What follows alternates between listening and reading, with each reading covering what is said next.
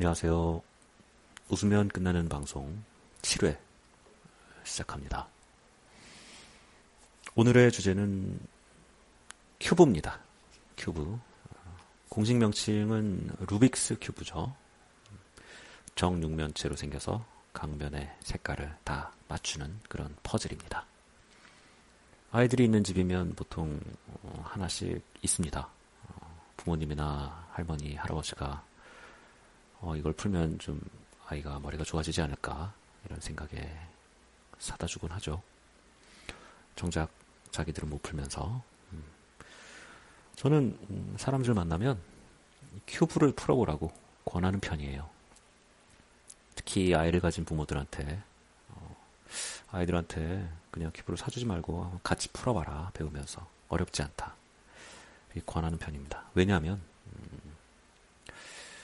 큐브를 푸는 것을 보면 약간 어, 풀지 못하는 입장에서 보면 마법 같잖아요. 한 면은 어떻게 풀어볼 것 같아. 풀 수 있을 것 같아. 두 면까지도 될 것 같아. 근데 이거를 여섯 면 한꺼번에 다 맞춘다. 이거는 불가능한 일이거나 아니면 굉장히 복잡한 방법이 있거나 아니면 뭐 천재나 하는 게 아닌가 보통 그렇게 생각합니다. 그래서 시도조 시도조차 하지 않죠. 그런데 그 큐브를 사면 들어있는 그 설명서에 있는 방법 보통 7단계 정도로 나눠져 있는데 그 방법만 따라해도 어, 큐브는 보통 5분 안에 풀 수 있습니다. 그리고 그 방법을 잘 외우면 그냥 그 기본적인 방법만 외우면 2분 안에 풀 수 있죠.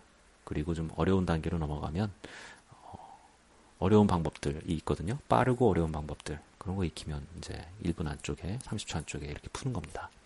배우기가 어렵지 않아요. 어, 초등학교 2학년 조카가 있는데 일주일 만에 다 배웠습니다. 초등학교 2학년이고요. 어, 일주일 띄엄띄엄 만나서 가르치는 게 일주일입니다.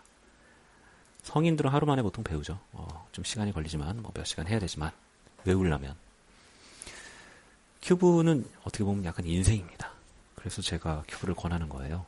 이 마직 매법 아 마직 매법